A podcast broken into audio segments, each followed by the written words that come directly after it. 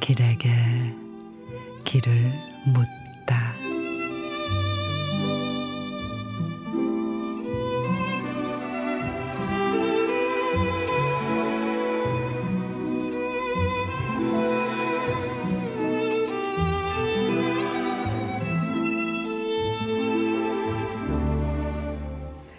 어릴 때 저녁 무렵 아버지가 고기 두억은 끊어왔다는 말.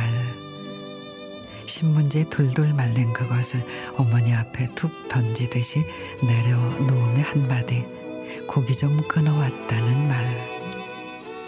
가장으로서의 자랑도 아니고 허세도 아니고 다만 반갑고 고독하고 왠지 시원시원한 어떤 결단 같아서 좋았던 그 말. 남의 집에 새들어 살면서 이웃의 고기 볶는 냄새 퍼져나가 좋을 거 없다. 어머니는 연탄불에 고기를 뒤적이며 말했지. 그래서 냄새가 새어나가지 않게 방문을 꼭꼭 닫고 볶은 돼지고기를 씹으며 입안에 기름 한 입 고이던 밤.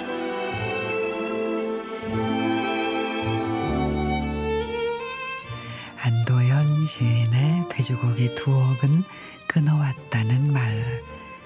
퇴근하는 아버지가 고기 좀 끊어왔다 그러면 안방에는 어린 동생들의 재롱잔치가 벌어졌고 새침한 사춘기 누이도 슬며시 문지방을 넘어왔죠.